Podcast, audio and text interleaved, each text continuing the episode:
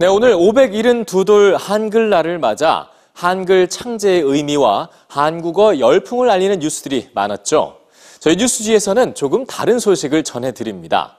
북아메리카 대륙 인디언 부족들이 정체성을 이어가는데 우리 한글이 기여하고 있다는 소식입니다. 함께 만나보시죠. 북아메리카 대륙에 위치한 캐나다에는 여러 인디언 부족들이 존재합니다. 그중 한 인디언 부족의 의사소통 방식 중 하나를 볼까요?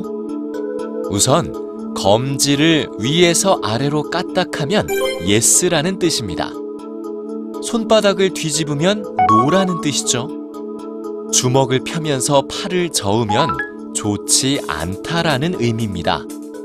그런데 이런 바디 랭귀지 이외에도 인디언 부족들에게는 입에서 입으로 전해 내려오는 그들만의 고유 언어가 있습니다.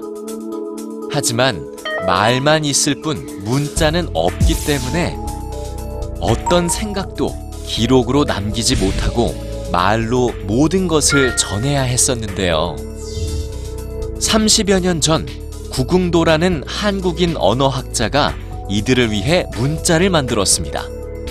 인디언들의 단어와 문장을 채록한 뒤 음성 분석을 거쳐 자음과 모음을 확정하고 언어마다 지니고 있는 음운 또는 의미상 특징을 살려 탄생한 문자는 사시, 치포엔, 칠코틴, 북스토니 어 등 6개입니다. 그리고 이 문자들은 한글과 공통점이 있는데요. 바로 모음과 자음 수를 확정하고 각 자모에 해당하는 알파벳을 부여한 과정이 세종대왕이 한글을 창제한 원리와 같다는 겁니다. 이렇게 새로운 글자를 창조하지 않고 알파벳을 활용한 덕분에 인디언들이 읽기와 쓰기를 배우기까지 보통 일주일, 길면 한 달이 걸린다고 합니다.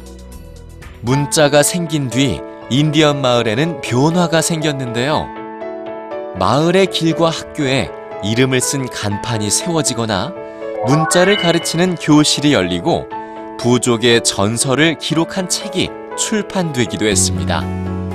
한글의 원리를 응용해 만든 문자가 그들의 역사와 정체성을 찾는 원동력이 되는 것이죠.